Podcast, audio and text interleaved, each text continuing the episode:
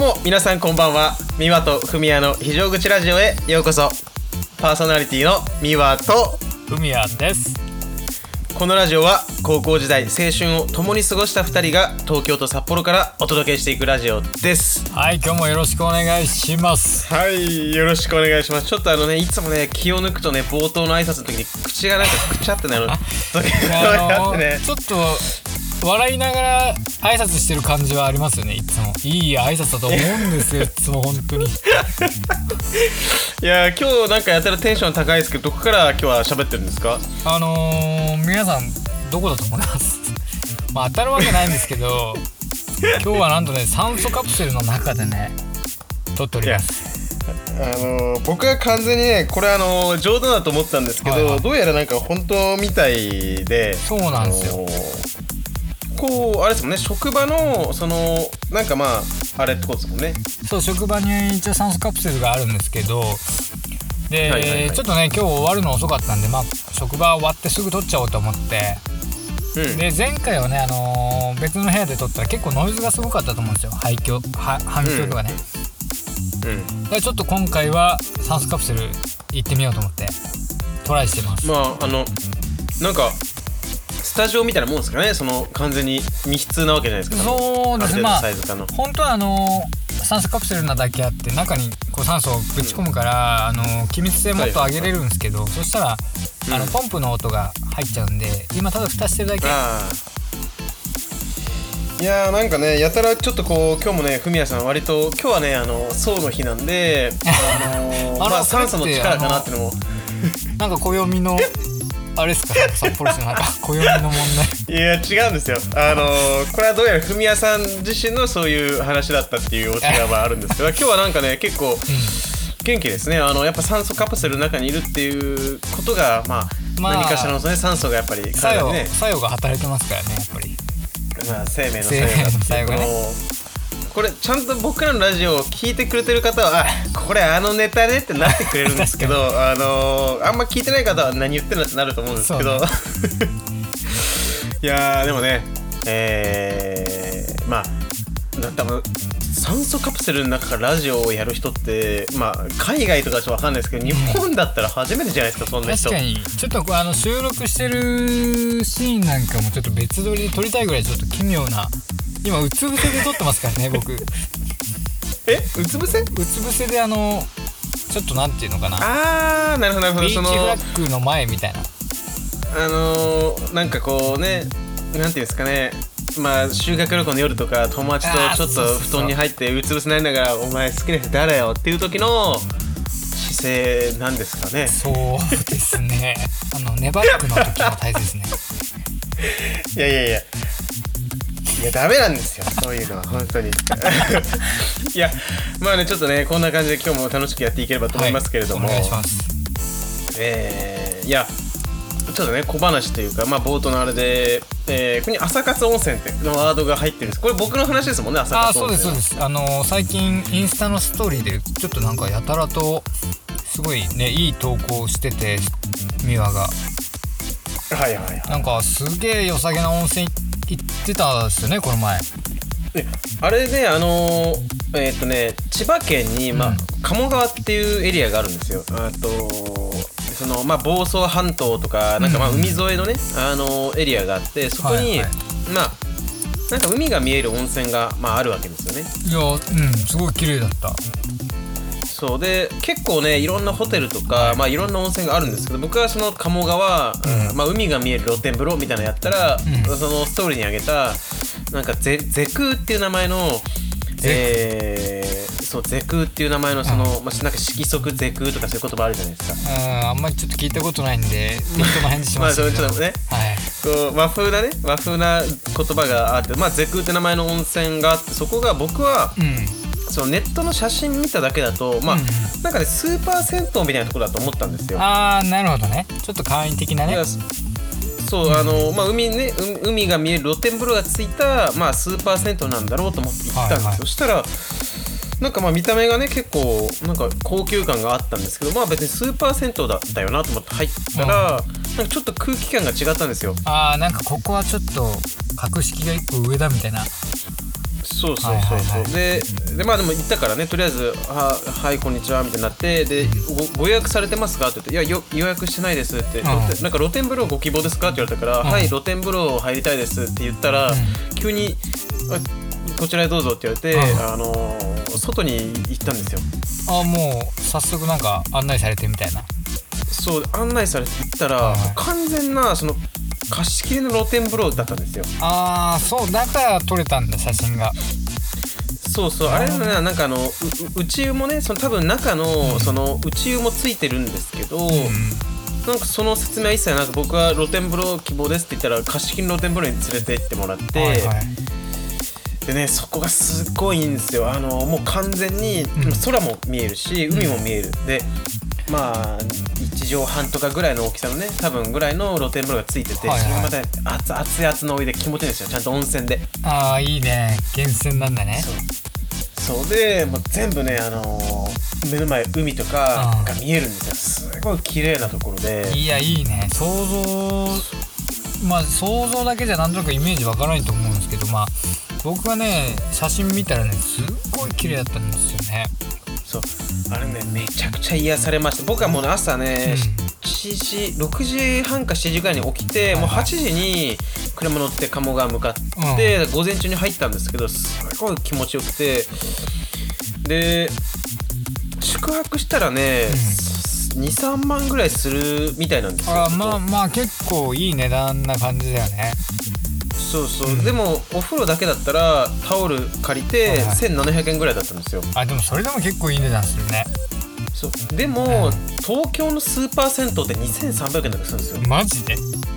そう。だから東京ってアホみたいに高いんですよ。その要は札幌だったら5600円で入れるスーパー銭湯みたいなのが、はいはい。東京だったら本当2000円とか2300円が普通にするので、うん。だからその価格で考えたらあんなね贅沢な露天風呂独り占めできて1700円は全然行く価値があるなと思いましたね、そっか。ちゃんとあれなの？あのー体洗う場所とかもついてて。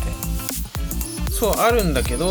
あのーまあ僕がねさらっとその、まあ、体とかはまあ流す程度で、うん。なんかその日温泉はしごしたんでえっ、とはしごしてもね。いや本当はね家の近くのこっちじ家に帰ってきてから家の近くの銭湯行ってハットリックをね決めようと思ったんですけどさすがにちょっとその入りすぎかなと思ってまあはしごして、えーまあ、せっかくねもう温泉入りに行こうと思って決めた日だったんで、うん。まあ、はしごしたんですけどだからまあ本当に簡易的な脱衣所がついてて、はいえーで体洗うとこが1個だけついててで露天風呂ついてるで海が見えるともうあれはね最高でしたねいやーいいっすね。なんかそれも朝活するようになってからなんかそういう活動範囲が増えたっていうかさ。そうですね、あのなんかやっぱり僕最近も本当朝毎朝6時か6時半ぐらい起きてるんですけど、えっ、と例えばもうまあね昼とかに起きちゃうとうわ今から用意して出て遠出ってなってももう暗くなるとそうだよね。夕方に着くみたいなね、的地着いたらそうなっちゃうからなんかもういやいやまた別の日でいいやってなって結局敬遠しちゃうんですけど、でももうねそんなね日の出とともぐらいに起きるとこっから一日が始まるわけだから何でもできるんですよ。そうだよね。いやだから朝活ならではのなんか楽しみ方というか。いやーそうですよ。だから、まあ、東京だから車はね普段僕は持ってないんで、もっとレンタカー借りて、でまあ、それまたね家の近くに安いレンタカー屋さんがあるんですよ。あちょうどいいんだそう12時間とかだったら3000円ぐらいで借りれるところがあって。おお安いね。そうそうそれで行って、だからねやっぱね早起きはね三問の得ってねこの年になってくると本当にねそれを感じるというか僕、はいはい。もう夜遅く起きてあ夜遅く寝て、うん。昼ぐらいに起きるって生活ずっとしてたんで、うん。なんかその自律神経バグるんですよ完全に。ああまあそういう顔してるもんねどっちかって言ったらね。い やそれはね偏見なんだけどでもあのーいやでも本当に生活リズムちゃんとね、あのー健康的なリズムに戻してから体っていうか精神状態もすごいいいですよやっぱああいやーだからなんかねすごいポジティブな感じというか陽の気,、うん。気がねなんかこう感じられるというかさストーリーの内容もなんかすごい活発な感じでいいなって思ってね見てたんですよ。りいやそうかもう本当朝起きてすぐジム行ったりとかしてその後もうそのねジムの行ったらもう残りやること一日時間使えたりとかするわけなんで。なるほどね。いやー非常にねあの投稿を見てねいいなと思いましたね。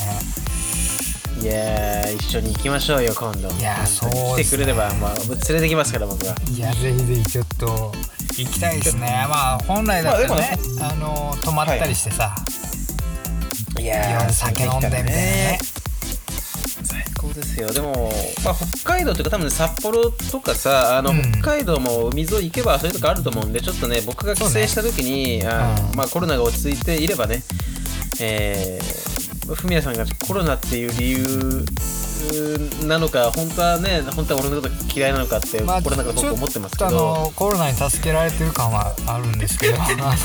全然会ってくれないんでちょっとね実現させるか分かんないんですけどでもね、はい。あのまあ帰省してねそのコロナが落ち着いた時は、うん。もう完全に2人でそういうちょっとねあのたまにはそういうアクティビティをねしたいっていうところもまあありますけれども。いやそうですね。いやちょっとね今ねあのー台本に書いてなかったんですけど。はいはいはい。コロナの話でちょっと思い出してはい。はいあのーワクチンコロナのワクチンですね。うん。あの僕一応医療関係者なのではいはいはい。あの打てると案内が来たんですよ。それは家族も打てるんですか一応僕だけなんですけどうん。あのーまあ受けますか受けませんかみたいなちょっと回答をねあのアンケートみたいなのが来たんですけどはいはいはい。いやちょっとね迷っててうん。まあ普通に考えたらね接種した方がいいじゃないですか。予防接種受けた方がいいじゃないですか、けどなんかそれを打ったからといってさかかんないとも限らないわけじゃないですか。まあインフルエンザとかもそうだけど。あれって微量のその菌をなんか入れるわけですもんね体に。そうです。それで免疫を体に作ってそうだもんね。対処しやすくするってだけで一応かかることはまたかかるわけじゃないですか。インフルエンザだってうん。予防接種してれば軽症で済むよみたいな感じだから。うんだからそのもしコロナにかかって全然症状出なくて、うん。まあ平気だなと思って実家帰っちゃったりとかうそれこそ家族家庭内で感染させちゃうことの方が怖いなーなんて思ったりして。んまあそうですね。それだったら一撃ドカンとさまあ不謹慎かもしれないけど、まあ、普通にちょっとうん。症状が出てあこれやばいかもって言って自粛してた方がまあ流行らないじゃないですか。日本的にもね。もちろん。いやちょっとね迷ってていや皆さんどうするのかなと思って。これちょっとインスタでアンケート取ってみようかな。まあ面白いですけどね、うん。多分そういう同業というか医療関係の人もねいやいると思うんで。そうですねいやまあそのうちあの日本全体にねそのワクチン普及していくと思うんですけど、うん。まあその皆さんは接種積極的にするのかどうかっていうのをちょっとねインスタでじゃああのやってみますね。ちょっと気になるんで聞いてみてくださはい。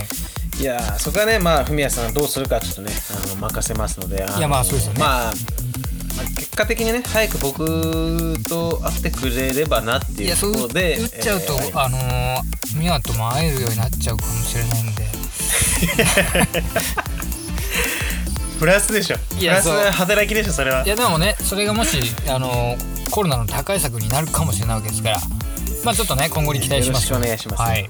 ごめんなさいちょっと話それましたけど、はい。えー。あいえいえいえ。ということでね、はい。ちょっとねあのーまあ朝活またねあのこれからちょっと僕も朝活というかまあ生活リズムもね、まあ、朝活というかもう、はい。朝起きるのが当たり前だっていう生活にちょっと戻して、まあ、健康的にね、えー生きていけるちょっと頑張っていこうと思いますいやちょっとねあの僕も見習わないとなと思って見てるんで僕も夜型なんでね最近。なんか僕もね夜型だと思ってたんですけど、うん。あのでも体の調子を見るとあこれね昼夜逆転しただけで夜型ではなかったのかもなって最近気づいたんで一回1週間とかちょっとね朝に戻してみると分かるかもしれないです。いやまあそうだね。まあ日光に当たるとあの眠気とかもね、うん。あの出やすいとかっていうのは結構ネットとかにも載ってると思うんですけどまさにねその通りだと思ってて。だけどね朝よ起きれないんですよ僕全然いや分かるんですよ。でもね僕がね家がねこう激狭のロフトの家なんで、はいはい僕はもうね最近は寝る前もうベッドに絶対スマホ持ってかないんですよ。ああ素晴らしいですね。そう。でベッドから一番遠い部屋の角にスマホを置いて目覚ましかけとくんで、もうあーって止めに行かなきゃダメなんですよね。でロフト降りるんで、なるほど。はいはいはい。それで強制的に起きるようにしてますね最近。あーでもね僕も結構その一人暮らしの時とかはそういう戦法をよく使ってましたよ、隅っこにあの爆音の目覚ましを置いて。それで起きるみたいな。いや古典的だけどやっぱねそういうのが一番いいと思いますよ正直。なんですけどあの、僕の場合はねその部屋の遠くにその爆音目覚ましを置いてはい止めに置きに行ってソファーで二度寝するっていうのがもう流れになっちゃって。もうダメでしたね。うんそれはでも二度寝って気持ちいいからね。まあいやややられがちだよね。うん。でまあちょっとね僕も見習って健康生活やりたいなと思います、ちょっとね、まあ、僕らもねもうアラサーなんで今後ちょっとお互いの健康を気を使いながらちょっとこういうねあの前向きないい情報交換をしていければと思いますということで、はい。えー、来た来た来た時事ネタ。時事ネタ待ってたんだよもう本当にこれを 今日のねニュースちょっと面白いですよ。あのーまあニュース自体はうん。ちょっと僕なんか宇宙関係のニュースとかいろいろ調べてて、はいはいはい。えーこれがまあそのネットに記事としてなってたの2月1日なんでちょっとね10日ぐらい前のニュースなんですけど。いやでも最近っちゃ最近だよ。そうで、うん。そのねちょっと面白かったんでこれをねあの取り上げさせていただきたいんですけれどはい。も、いいいいニュースですねこれこれ面白いですよこれ。面白いな。あの人類史上初の、はい。えー宇宙寺院建立へ、えー京都の第五寺がはい。人工衛星に寺の機能を搭載と、えー これあのなんていうんですかまあ、寺院って普通はまあ地球にあって、うん。大地にこうボンと立ってるわけじゃないですかそうね。お寺が。うん。そうこれをこの京都の大大悟な大悟寺なのか大悟寺なのか分かんないですけど、このまあお寺さんが、はい。そのまあ宇宙寺院っていうその宇宙にね、まあ、人工衛星を多分上げてそこに寺の機能を搭載するらしいんですけどその寺の機能を搭載っていうのはもうなんかアプリの一つみたいな感じでさ。そうこれあの言ったもん勝ちというかこれさ 下手したらあの僕らの個人個人のスマホにも搭載できる可能性あるってことで、いやそうだよね。寺の機能そうそうそう。文面でちょっと考察したらすげえ意味わかんなくて面白いけど。そう。そう。でもあのまあえー、と京都市伏見区の世界文化遺産として広く知られる第五寺が2月1日京都市内の人工衛星開発企業テラスペースと協力して、はい。宇宙に寺院を開くための、まあ、委員会を発足したと。で、うんえーこれ2023年に打ち上げ予定の人工衛星に、うん。えーまあ、本本草っていうのかな？本殿みたいなのとか、曼荼羅とか、うん。仏教の教えを象徴するものを搭載して 寺としての機能を持たせて、えー地上で祈る一なんか一切修正なんかその字がねちょっと4文字が難しいですけど、要はまあ地上で祈る信者の方たちの心の拠り所とすることを目指しています。いやーだからあのーあの星に祈るとかさ空に祈るっていう対象が具体的に出来上がったってことだよね。だからあの、ねいや僕はねこのやり方すあのすごい素晴らしいと思うんだけどそのなんか寺としての機能って言い方があるんですよね。そうそうそう。の なんかなんかあのお財布携帯みたいなさ感じでちょっと寺の機能つけましたみたいな。あ結構お手軽なんだなみたいなさちゃんとだからこれ、ね、お寺としての名前もつくんですよ、はい。あのーえーまあ、寺のね名称その宇宙寺院の名称っていうのは、えー上えーかっこいいですよ。でも上天院豪豪雲寺と名付けられるみたいなんですよ。上天院豪雲寺。そう。で、この豪雲寺は、うん。これがまた面白くてこのね僕はこの文言がね、はい。なんかすごいまあでも平和的っていうかワクワクするなと思ったんですけど、うんえー豪雲寺は衛星軌道上に建立され、高度約1000キロ以下の、えー LEO、うん。えー地球低軌道まあ多分地球にある程度近い軌道でね回っていくんだと思うんですけど、でこれによって数時間で地球を一周するため、えー世界のどこからでも参拝が可能ですと。いや素晴らしいね。いやでこれね僕はね、あのーまあ、コメントとかみいろいろ見てみて、うん。なんか批判的な意見が多いんじゃないかなって僕ちょっと実は思ったんですけど、あまあ確かになんまあそうだよねそういう人もね。そうこういうもんではない寺っていうのはこういうもんじゃないっていう人いるのかと思ったんだけどでも、まあ、仏教とか、まあ、いろんな宗教もそうですけど、はい。やっぱりそういうこういう宗教関係って宇宙とかうん。がやっぱりその宇宙を創造した神とかさ、ああはいはいはい。えーまあ、宇宙にこうやっぱり力をもらってるとかいろんなのがあって結局やっぱりじゃあう宇宙からの教えを宇宙にこうまた戻していくみたいな。なるほどね。っていうことになるんですねみたいな。意外にねあの賛成意見多かったんですよ。なるほど。うん宇宙からもらったものはやっぱ宇宙に返さないとっていうねそう、なるほどね。やっぱ宇宙のエネルギーとかそういうのがあるわけってことですよねこれは。なんかでもそのまだねあの人工衛星のそのビジュアルとかもまだ公開されてないんでしょうけどああの 僕のイメージはなんか本当お寺がこう宇宙をこうポワーンと浮いてるイメージで。なんかあのさっきちょっとね Q シートにその写真貼ろうと思ったら、はいはい。一応そのイメージ図あるんですよ実は。あるんだあのイメージ図があってですね、あのこれ今ちょっと調べてあこれ今開いあちょっと、あの今共有しますよ写真を。そのえっとね 僕の口でまず先に説明すると、はい。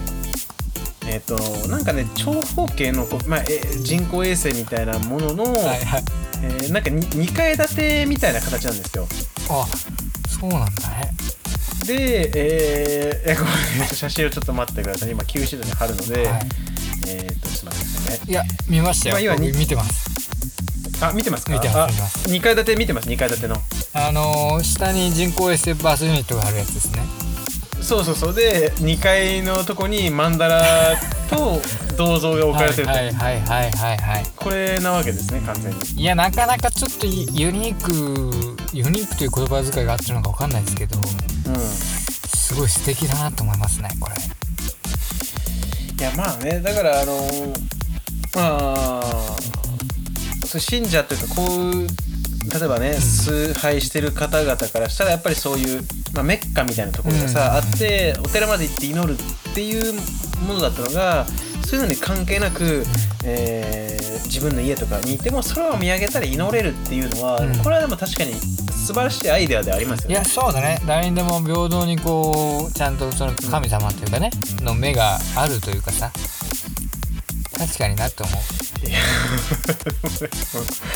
いや面白いなというかそういうところに時代が追いついてきたのまあ多分昔からこういうアイデアはあったんだと思うんですけど、うん時代が追いついてきたんだろうなっていう感じはありますよね。でもまあこの仏像もさやっぱりこう神様が宿ってるわけじゃないですか。はいはいはい。でまあ多分その仏像が出来上がった段階でいやまあそのその辺に置かれるんだろうなって多分仏像は思うわけじゃないですか。うん。宇宙に飛ばされちゃうわけですよ。おいおいおいおいみたいな。さそうですよ本当に。だからまあ初なんじゃないですかこういう試みっていうのはね。聞いたことないし。そりゃそうじゃないですかやっぱでもあのーやっぱりさその、うんイメージの先にあるのはさこう地球外生命体がその扉を開く時が来るわけじゃないですか。いつか。はいはいはいはい。そして開けた時になんだこれはと。でそういうなんかこれが地球のやり方かと。そうそうそう。何をしてんだこいつらみたいな感じになるのか それともなんか古代遺跡みたいな感じで逆に、うん。そのね地球外生命体の方々からも崇拝される存在になるのかっていうのはちょっと今後の見どころではありますね。いやーちょっと期待したいですよ。まあでもねあの確かこう、まあ、おお墓というか、あのうんこう、まあ、先祖をさ祀るというかなんか、まあ、あれはお墓だったと思うんですけど、こうなんかバーチャルな墓参りとかも今あるんですよ。バーチャル墓参り？そのあのなんか、これ説明難しいんですけど、はい。もう全部要はそのえっとねバーチャルというか一つ一つちゃんと区画が区切られてるんですけど、えっと、お墓が石をこうボンと置いて建てるっていうよりかは、うん。そのまあ本当バーチャルというかその液晶みたいなところに なんかね違うんですよ。液晶みたいな感じの画面が出てきてそこがお墓としてちゃんと先祖が祀られてるっていうのが今現実でも結構あるんですよ。へーそういやでも僕はちょっとまだイメージわからないんですけど。これね難しいんですけどでもぼ僕らは普通はもうあのちゃんとちゃんとお墓墓石があってそこに行ってうんみんなで手を合わせっていうのがあれなんですけども、最先端のやり方を取り入れてるお寺とかっていうのはそういう本当ね墓参りバーチャルが多分出てくると思うんですけどそういうのが結構あるんですよ。いやだからもう時代ですね。そのだからお墓がいつの日かデータ化する可能性もあるわけですよね。まあ今はもうデでも本当そういう感じそういう感じそういう感じもうあのデータ化されてるんですよ。だからもうスマホに取り入れることもできるわけじゃないですか。そうそうあの新たな時代の墓参りの形インターネット墓参りとかバーチャルお墓参りとかあるんですよ本当に。いやすごい時代だよね。まあ確かにそのお墓ってさその先祖代々こう受け継がれていくというかうんねその末代の方というかね人たちがやっぱ墓参り墓をきれいにしていかないと管理していかないといけないっていう中でまあ確かに現実的ではあるのかなとは思うけど。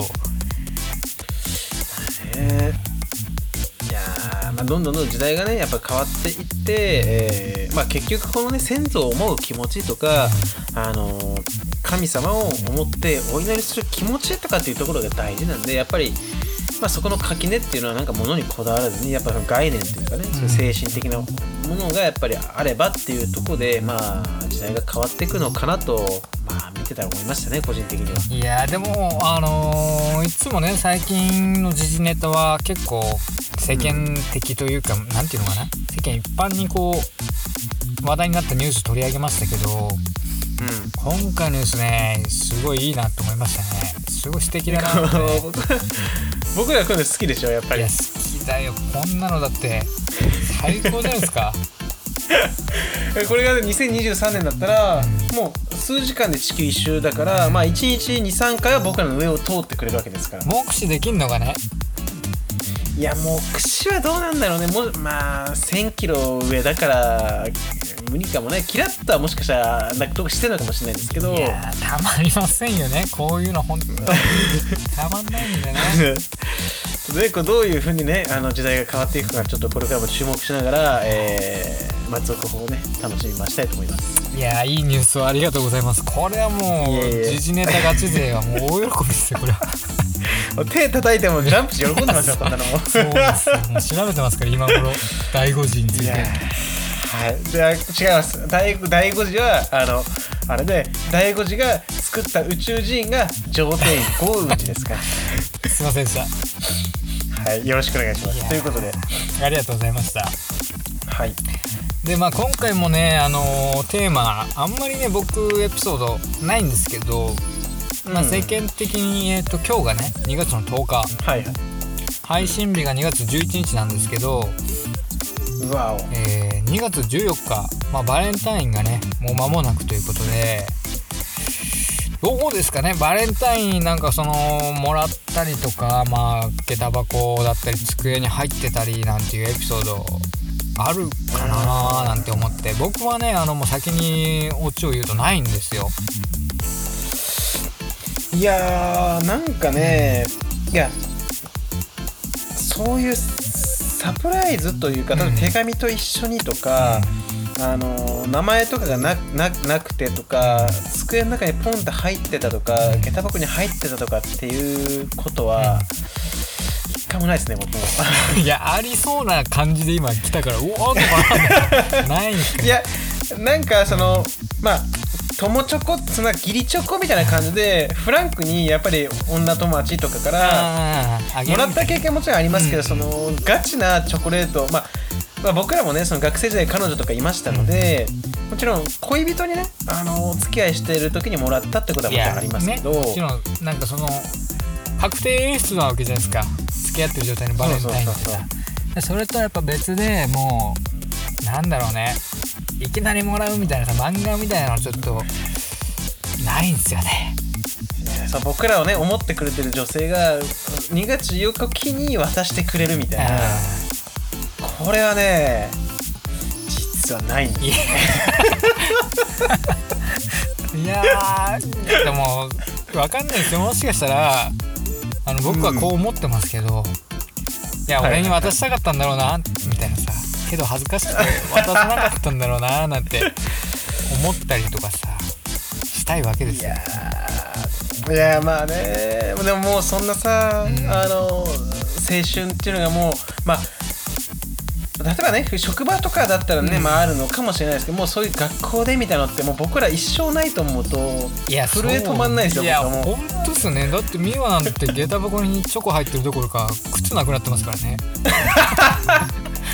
僕はねあの買った靴を当日にねその翌日買って履いてった初日で盗まれるっていうことありますからねやっぱね。やっぱ持ってんだよな。いやーでもねいや一回でいいからそのね開けたらチョコが入ってるって経験したかったですけどね。いやほんとさあの社会人のバレンタインとはまた別じゃないですか、まあわかんないけどいやちょっとなんか高級なチョコ屋さんで買ったのを、そのまあなんだろうこの2 5 6歳7歳とかになったらうん。付き合ってない女性からってあるかもしれないですけどやっぱその学生時代のバレンタインってやっぱなんか特別じゃないですか。いやなんかさ大人になったらやっぱり職場とかだったらさ、その職場としてのお付き合いとしてっていうそのお土産みたいな感じのさチョコになってきちゃうじゃんいやそうだね。なんかこうまあ行事だよねもう。そう。まあ本当にねあの恋愛的なのがあるんだったらあれですけどでもやっぱ学生のその甘酸っぱいね、あの感じっていうのはさいやもう経験できないと思うとね。これはね震えますよね。なかなかこりゃちょっとね。いやでもさ遮っちゃったけど。いやいいんですよいいんですよ。あのーまあ当時ね当時ってまあ学生時代小学生とか中学生の時だったんですけど、はいはいはい。やっぱりあの当日に決めてくる人って結構いたと思うんですよ。いなかったいですか？あのー、いやいますね。あのなんで今日だけ髪型気合入ってんだとか。そうそうそういや正直言って僕もそのやっぱ数日前から決めますけど、ん。あのーでも当日はやっぱりちょっと気持ちとしては気合入りますよやっぱり。いやほんとそわそわするじゃないですか。だけど何もなかったんですよね本当に。いやー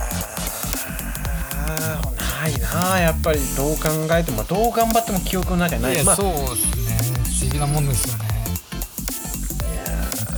なんかねまあ義理チョコとしてもらったチョコの中にもしかしたら本命があったのかとかねそういうふうなやっぱ期待もねしちゃいますけど。いやそうだよね。でももしかしたらあったかもしれないわけですよ。実はその食べたチョコのなんか奥の方にその手紙とか入っててさそれに気づかず僕ら捨てちゃったかもしれないわけですからねもらってた義理チョコを。いやーでもなんかねあの思い出すんですよ。こうまあ僕ら多分学生の時机ってさあの机の下にこうまあ収納ボックスついてるじゃないですか。ああはい引き出しじゃないけどね。そう。であれをさあのまあ当日ね僕らは男子としてやっぱ期待してないですよっていいうやまあそうだよね。側面を見せなきゃダメじゃないですか、はいはいはい。クールにね。バレンタインなんて別にその気にしてないよみたいな、だからさこうこっちとしてもやっぱりうちゃんと机の中に用事があって手を入れるんだけど、うん。あの期待して探ってると思われたらもう嫌なんですよ僕は。そうねそうね。隠しながらね。そう。だからやっぱりこうあ,、ね、あのちゃんと目的があってこっちはね机の中手入れてますよと。あの そういう面をねしながらやっててでも心の中ではこのああれ？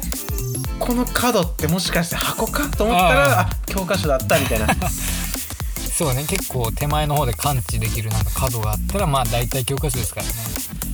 そういやー。まあね。何かありますか？そのまあ彼女でもいいですけどバレンタインのそういう素敵なエピソードみたいのは、いやあのーまあ今はね奥さんがいてでうん、僕はあの甘いものがね基本好きじゃないのではいはいあのはい嫁さんはねほんと気使ってウイスキーとかうんあとはなんか柿の種とかさなんかちょっとあのあれですよ。普通の柿の種じゃないですよ。もちろん、うん。バレンタインにあんな亀田の柿の種もらってもあんま嬉しくないですけど、はいはいはい。ちょっとおしゃれななんか柿の種。なんたらかんたら。みたいなちょっと洒落た柿の種もらったりとか。じゃあいいつまみになるよね。いやそうなんです。だからウイスキーとそれと、あとはまあ T シャツなんかもらったりとかしてあすごい気使わしちゃってるななんて思ってたりしますけど。だからあのー今はねどっちかっていうとその、欲しいものを買ってもらえちゃうイベントに変わりつつあるんですよ。バレンタインって。まあでもねあのーまあ僕らもチョコレートとかってイメージですけど、まあバレンタインってなんかその大切な人に思いを伝えるとか感謝するみたいなまあくくりじゃないですかいやまあそうですね。うん。いやでもあの学生の時はなんかまあ僕もねあのよくラジオで言ってましたけど、まあ、すごいあの中二病をこじらせてましてね。まあなんかあの、うん。すごい自分に自信があったんですよ。いやいいことですけどね。それであの ね。なんか知らんけどあの、はいはいはい。バレンタインもらってないくせにうん。ホワイトデーあげようと思った時があって。いやでも別にいいですからね。あのー、いやでもわちょっと気持ち悪いじゃんだって。ちょっと気持ち悪くないですか？いやまあでも一応ねその一般的には先行高校っていう高校ですからねまあホワイトデーは。そうそうそう。なんで、なんでみたいななるわけじゃないですか。でなんかホワイトデーにそのまあ小学生の時ですけどね。うん、うん、いきなりあげたこととかあるんですけど。はいはいはい。何もなかったですねイベントはあじゃあもう本当上げて終わりと。そうあの当時小学生なんてね僕の稼いだお金じゃないですから。母ちゃんに買ってもらってね。ね財布から出てくるってね。それをただね好きな子に食われて終わるってちょっとうーんまあでもそんな感じですよね。本当ホワイトデーバレンタイン。いやー懐かしい。なんかもうもう小中高とかっていうのがまあすごいもう遠い昔になっちゃいましたけどいやそうだね。もう何10年前ぐらいになっちゃうからな高校になってもそう。だからでも今多分ね学生さんたちはさ、今みんなこうまあもうすぐですから、あのーあえっとこん今年のバレンタインって何曜日だなんだろう？ちょっと。日曜日ですね。今日が水あってことは、えー15か、まあ、前倒しして金曜日かっていう感じじゃないですか、まあそうだね。職場とかの人はね。そうってなったらもうみんなそわそわしてると思いますよ。だって僕今日あのその、えー住んでる町の近く錦糸町ってところがあるんですけど、まあ、そこにパルコがあってちょっと用事があったんで、うん。パルコに行ってそしたら1階になんかねチョコ屋さんが入ってるんですよおーはいはい。まあ、ちょっといい感じのちょっとね贅沢なチョコ屋さんがあって、そしたらそこはすっごい混んでて女の人たちがいっぱいチョコ買ってたんですよ。いやーもしかしたらそのね宛先がミワな可能性もあるかもわかんないですねいやいや絶対。だからさあのみ耳ってだ誰も知り合いいないとこでさくれる人いたら怖いよいやねなんか逆に。確かに。うんそうでも思ったのまあこんだけねいっぱいの人がチョコ買ってるけどこの中に僕のことを思って買ってくれる人は一人もいないんだなと。今世間って思っねた時平に等じゃねえなって思いますよね。そう残酷だなと思いながらもねあのまあだからやっぱりみんな準備をしてね、えーこれから勝敗が決まるわけですけども。いやそうですよ。リスナーのね皆様方はきっとね日頃男性の方はいい行いをして多分ね女性からも人気がある方がね僕らのリスナーさんですので多いと思うのいでやそうですよ。ねいいするんじゃないでしょうか。いやでも本当ねぜひあのー女性の方はねあのーまあ緊張すごいと思うんですよ。だって女の子からあげるってちょっとさずるいじゃないですか。うん。ねそうだよね。いやだけどそれでやっぱ勇気を振り絞ってあげたらやっぱ男はねほんと嬉しいですよ。マジで嬉しいねなんかあのまあ学生の時の手作りのチョコなんてさ、あの既存のチョコ溶かして固め直したぐらいなんですけどでもなんかあれって嬉しいよね。そのまあぎもちろんね義理チョコとかまあその時の付き合いしてた彼女とかの方にはまあ手作りもらったことありますけどなんかすぐ嬉しかったですもんああそうだよね。ちょっと食えない。なんかそのもったいなくて食えなかった。そっか。いやでもなんかあのちょっと残酷な話ですけど僕はあんまりその手作りチョコとかがあんまり得意じゃなくてですね。あああの生理的な衛生的なってこと？いやあのーね、まあ、結構そういう方もねいると思うんですけどうん。ちょっとね、はいあのーそういう手作りチョコが苦手なんですよね。はいはいはい。なんかそれだったらちょっとあのちゃんとラベル包装されてるやつの方が安心感があってね。意外にそういうのじゃあ例えば、じゃあ僕が気を利かしてフミヤと久々に久々に会った時に「いやーちょっとお腹空いてると思っておにぎり握ってよ」って言ったら「うわありがとう」っつって後で食べるわって言って絶対食べないんだよじゃあ。いやそんなことはないですよ。あいやいやあのー、じゃあこれあの手でちゃんとね手で握ったんだっつってあのラップとかじゃなくてちゃんと手に塩つけて 俺気持ち込めて握ったから食べてほしいんだよねって言ったらいやー今ちょっとた後で食べるわって言って絶対食べないよね多分。のいやでものいやでもね、うん、食べないと思うね。いやでも気持ちはちょっと分かるがチョコは全然別にね直接触らないからいいけどもおにぎりってあのー、ほんとその知らない例えば知らない人が友達んちのね、うん。友達の親とか,、うんうんなんか知ってる仲のいい人とかっていいですけどなんかそのあんまり近くない人の親の素手おにぎりとかちょっとちょっとね。ゾクッとする部分もありますよね。いやまあもちろんねその悪意がないとかもちろん手も綺麗にしてるってのは分かってるんですけど、うん。うんなんかねあのーなんかちょっとやっぱあの気になっちゃうというかね。気がしちょっとしてまあもちろんその多分ねあの今僕が嫁さんがあのチョコ作ってくれたらもちろんあの喜んで食べますけど、うん。うん。やっぱその全くなんだろうしなんていうのかな予想だにしてなかった人から手作りチョコもらったらちょっと身構えちゃうかなって感じしますね。はいはい、でも学生の時予想だにしない人から手作りのチョコはもらってないですいやよ、ね、もらってないんですよ残念ながら。そんな心配いらないだろみたいな感じなんですけど。完全に机上の空論なんだけどね そこはそうもうなんですよね。何をこいつ贅沢なこと言ってんだって感じなんですけどその現場にね、うん。あのーななったことないのに言うってそれは本当に真の贅沢ですからねやっぱり。ね。脳内でね自分で言うわっといいわとか言ってるけど現実にはならない。いやー面白いですよこのバレンタインの話。ちょっとねいやーまあ今年はね、うん。今年はねっていうか去年もでしたし一昨年もだったからわかんないですけどもうだいぶもらってないです僕は。あのー独り身ですし。いやあのーこうね頻繁に会ってる女性も別にいませんので。ーいやまあね。でもまああのーなんかこうなんだろうね、まあ、特に喋ることなかったんですけど。いや今年は寂しいからちょっとねあのーあのエクスプロージョンのチョコ味のプロテインをですねあ。ちょっとね少なめの水で練り練りしてね。なんかトリュフみたいな丸い丸い形にして、うんうんうん。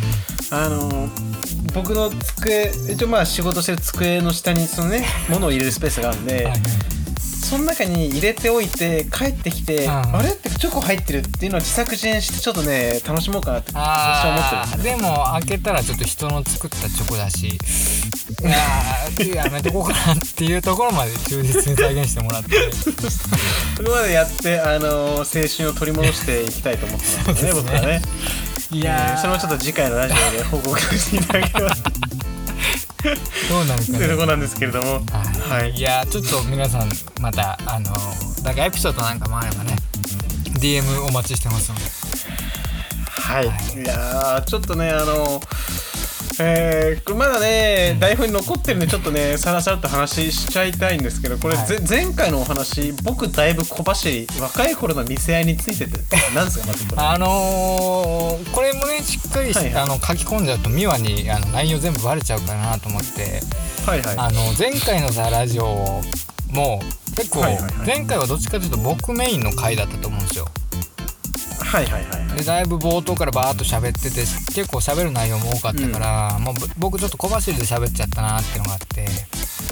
はいはいはい。でその中でねあのー前回はそのなんか僕がそのグリーで知り合った女の子にまあはいはい。フミヤは死にましたみたいなそのエピソードを喋ったんですけど。うわー伝説のエピソードね。そうそう。まあねその後なんか美はもういや僕も実はその店入っこしたことあるんですみたいな話を言ってきてたのにもかかわらず僕もとりあえず回さないと回さないと思って結構華麗にスルーしてたんですよね。はいはいはいはい。いやでなんかじその実際店あったことあんのかなってそのそれこそ今日じゃないんですよこれ思い出したのが。うん。はいはいはい。あそういえば美和ってなんか店合いになりそうになったみたいな話してたけどああうん。どうだったんだたいなのがちょっと思い出しちゃって。ちょっと台本に書かせていただいたんですよね。いやー。あのまあ結構ねまあ、うん。あるというかえっ、と まあそれねスケベ写真送ってもらった結果もあるしあとはうんうんうん。えっとねあれ何で知り合ったのか覚えてないんですけど、は いえー 10, 10代だったと思うんですけどね。なんかで知り合って、はいえっとあでも LINE, LINE があったのかなあの当時。LINE がはあったので、いはいえっ、といやウィルコムじゃな、うん、違うもんな。多分ラ LINE のしてたと思うんで、まあ、212の時だと思うんですけど、はいはい。なんか当時のそのなんかマイナーなマッチングアプリみたいな、まあ、出会い系みたいなもので知り合った女の人がいたんですよ、うんがそういう人と、まあ、やり取りしてたわけですね、うん。ちょっとメールみたいので、はいはい。ちょっと、まあ、LINE だったから LINE からでやり取りしてちょっとスケベな話になってるんですよ。そう。でこっちも、えー体が見たいと。まあ要求はねもちろんしますからね。そう。でこっちもやっぱりあなたの体が見たいですよと。あの伝えさせていただいたわけですよね、はい。まあそこはねしっかりやってもらって、そう。そうしたところあのいや見せるんであれば私も見たいと。ああまあねその取引のうん。まあ、いね大事なところですからそこは。そうやっぱりあの自分だけ見せるってわけじゃなくて、まあ、お互いに見せ合おうとなった時があったんですよ、はいはいで、えーじゃあまあとりあえずやっぱりお互いのブツを見せ合うのは恥ずかしいから一旦電話をしようと。ああはいはいはい。そうでまず通話をしたわけですよね通話を。まずね。まあ挨拶をねしないとね。そうそしたらそのままちょっと通話の流れでエロい空気になったわけですよ。もうそのお互いにうん。あお互いに自己処理しようやと。あなるほどね。電話しながらね。そう。お互い電話しながら自己処理しようやと。まあそうか、そうなっちゃったね。でその時おそう覚えてるのが隣のそのなんかその、まあ、電話した女の人が、まあ、隣の部屋に弟がいるから、えー弟がそういなくなってからあの声を出したいと。なるほど。縛りがついたんだそ言っていただいたんで。はいはいはい。そうなのでちょっとしばらく時間を空けてからなんか夜とかぐらいの時間に電話してなんか向こうが結構こう、まあ、ノリノリでやってきてくれたり、はいはいはいはいはそう。でそういう経験はありますねやっぱり。いいやー結構でもあのーレアケースなんじゃないですか。どうなんでしょうかね。いやどうなんですかえねだってその当時はもちろんあのビデオ通話とかなくて通話だけってことですもんね。いやビデオ通話も当時あったのかもしれないんですけど、はいや覚えてないですよ。結構もう LINE の初期の頃だった記憶があるのでまあ、電話はしてたので、はいはい。でも動画を送ったりはしてないですね。そっか。でもまだあんまりその動画みたいなのが主流じゃなかった時代というか、まあ、写真が主流だった時代。だからまあ結構前っちゃ前だよねやっぱね。そうね。だからもう2120とか、まあ、大学生だったのかな多分に大学2年とかぐらいだった記憶ありますけど、その時ぐらいにそういうことをさせていただいて。でもやっぱあれなんですかそのしっかりあのー最後までというかまあうん。ねゴールできたのかなゴールは。あーまあそうだね。あの一応打ち上げの方はさせていただいて。で向こうはなんかねあの私なかなか結構いいなんかそのい行っても結構続けちゃうよみたいなそのなんかうん。なかなか終わり終わらないよみたいなこと言われたんでいやこっちはもうその一旦打ち上げたら面倒くせえってなるじゃないですか。そうそう。いやまあ長引くなら今日はもういっかみたいな。あもうやめとこうかみたいなこと言ってでそっから終わって、はい。でまた後日同じことをしようと思ったら、はい。なんか一回そういうことしたくせに、はい。後日またそういうことをお願いしたらすごい冷たくなってて向こうが。ああやっぱそこはちゃんと付き合ってあげないといけなかったって感じなんそう一回限りで終わったっていう日だなんですね。ど。いやちょっとねいやこの前こんな話をさ美和が「いや僕もあったんですよ」うん。みたいな言ってくれたのに「いやでもさ」みたいな「この時代さちょっとあの知恵がついてきたら」みたいな。あの騙されたりとかもあるじゃないですかとか言って全部ねいいせっかくのふりをね無視してしまってっていうね思い出しちゃっていやいや全然ねあのろくでもない話なんであのまあちょっとねこういうまあ僕らもね男の子なんで、まあ、こんなねエピソードはいくらでもまああるということでちょっとまたね、今後そのクリーンな話し方で小出しにしていけたらいいなと思います。けれどもえーで今50分ぐらいまあ結構喋ってますけどちょほんとさらさらっとね、いいですか、あのもう先週から、はい。いいですよ。先週からこのね残ら残ってる話題が一つあるんいですやそうですね。あのこれもねかなりマニアックであのーあれですよね。まず前回前々回から盛り上がってたエイブアゴゴに続いて、ちょっとまたマニアックな話で。これね結はいはい。構前のラジオで話したんですけど、えーこれね、うん。多分10何回とかそれぐらいの時に僕がフミヤさんにおすすめしたらフミヤさんすごい興味ないみたいな態度だったんで この漫画について。その時はちょっとうつ状態だったのかもしれないですね僕も。まあそうなんですよやっぱり。ねえ。これもねほんとねもうあの、はいはい。さっきの宇宙の話と一緒で、うん。何の話やねんって話なんですけどあのはい。寿エンパイア。もうね意味わかんないんですよ寿エンパイアはいはいはいああの僕ちょっと酔っ払ってミヤと LINE してる時「あの寿ヴァンパイアめっちゃ面白かった」とか言って「なんじゃそれ」みたいになったんですけど全然違うんですよあのでこれはい寿エンパイアってやってもさこれどんな漫画か想像できない人いやそうなのいっぱいいますよねきっとそうなんですでちょっと、うんあの簡単にあらすじを言うとはいあの、まあ、凄腕の寿司職人を母に持つハワイ育ちの青年、まあ、ユーゴっていうんですけど、うん。ユーゴがまあちょっとその東京の老舗寿司屋の後継者争いにまあいろんな経緯があってちょっと参加するっていう作品なんですね。そうそうそうそう。でまあそのなんていうのかな、まあ、複雑な結構、まあ、複雑でもないんだけど、うん。まあ、その後継者争いに入っていってうん。で僕がね結構ねあのまあ面白いなって思ってまとめたんですけど、ねあの老舗寿司屋のその一番うんうん後継者になるんじゃないかって言われてる雅でいいんですよね読み方。そうなんか若頭みたいな。そう若頭みたいな。若手寿司職人の雅っていう人にあのなんだこいつと、で潰してやれみたいな感じでパワハラを受けまくるんですよ、いやあのね、作者ねあの昔バンビーノってはいはいはい。イタリアンの、ドラマやあれすっごい人気あってそうドラマになった。あの作者の人なんですけどあのね、昔からね絶対そういう一旦ね先輩にいじめられるっていうフェーズ絶対あるんですよあの人の漫画。前作もそうだったんだ。バンビーノも、あのすごい当たり強い人が出てきたりとか、すごいなんかその陥れようとしてくる先輩とかが出てきたりとか結構ああいうね鉄板のあの人の流れがあるんですよ。ああそうなんだねでまあこういうのってさちょっとこうまあその逆境を乗り越えていくみたいなのがやっぱ分かりきってる展開なんだけどやっぱ読んでたら面白くて、いや面白いですよ。あの漫画でなんかねそのいろんな方法で潰しにかかるんですけどもそんな雅もその食に関しては絶対嘘つかないんですよ。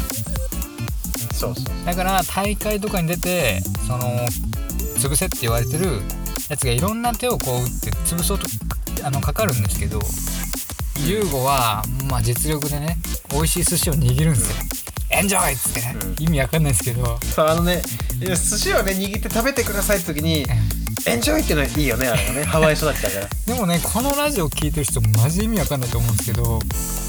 多分ねあの本当に分かんないと思う。まあまあエンジョイってでこれねあのだってうん。そうあの雑誌とかでやってるわけでもないからねこれ。あの漫画ワンだっけ？あああれ独占配信なんだ。そうあれ雑誌とかじゃないのよあれ実は。あ。れ漫画ワンだけなんだよ。そうなんだ。そう漫だからいい漫画いっぱいありますねそしたらね。そう。しかも絵うまいでしょあの人すごい、絵うまいんですよしてね。1話目ね読むじゃないですか。まず。1話目読んでたらねその寿司職人のね一番の期待されてるみやびがね。うん。あのセックスしてる描写があるんですけど なんじゃそれいやーいやなんかまああの破天荒なね感じというかさ若さを出してんじゃないやっぱり。いやなんかそういうエロスティックな要素も結構含まれてんのかなと思ったらほんと序盤だけだもんねあそこだけ。そうあのあそこだけなんだよね。でなんかやっぱその漫漫画ワンっていうのは、まあ、作者にはちょっと厳しいかもしれないんですけど、あの読んだ人がコメント打てるじゃないですかそのコメント読むのがね読者的には結構面白くてですね。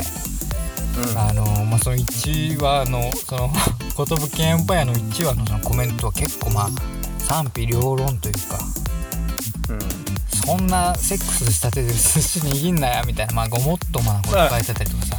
そうそうそうそうそう。それは結構ねあの僕はねあれね配信時もう当初からもう追ってますから。いや僕はねもう絶対こんな漫画読まねえと思ってたらめっちゃ面白かったんですよ。ねいや面白いよ本当に。いやーあのー、マジで意味わかんないと思うんですけどちょっと騙されたと思ってこれ見てほしいですね、いやあの漫画自体はね面白い漫画いっぱいあるから、あのこれは水曜日。だからちょうど今日ですよ。あの毎週水曜日に更新されるのでまあ、今日はちょっと確かはいそう今日はねし救済っていうか今週お休みだったかもわかんないけど、なるほど。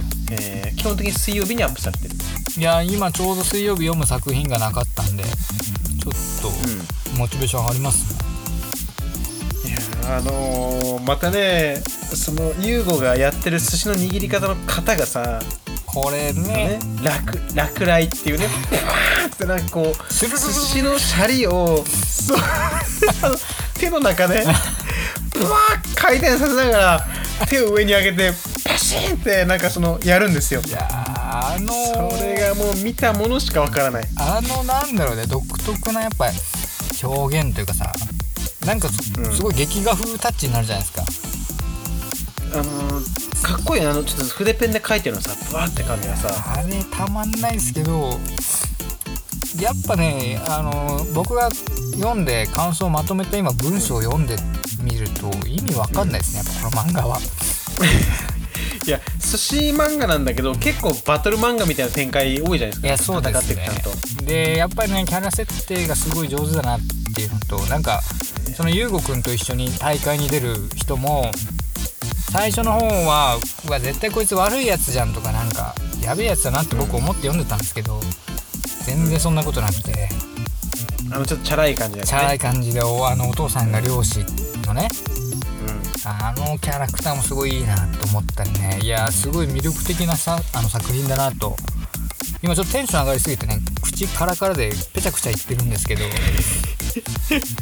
これぜひ読んでいやほしいです。ねーちょっとね皆さんあの漫画をダウンロードしていただいて、無料で基本無料で読めますんでそうですね。あの寿エンパイア、えー読んでいただければというところでございます。いやお願いいたします。いやこれねよかった。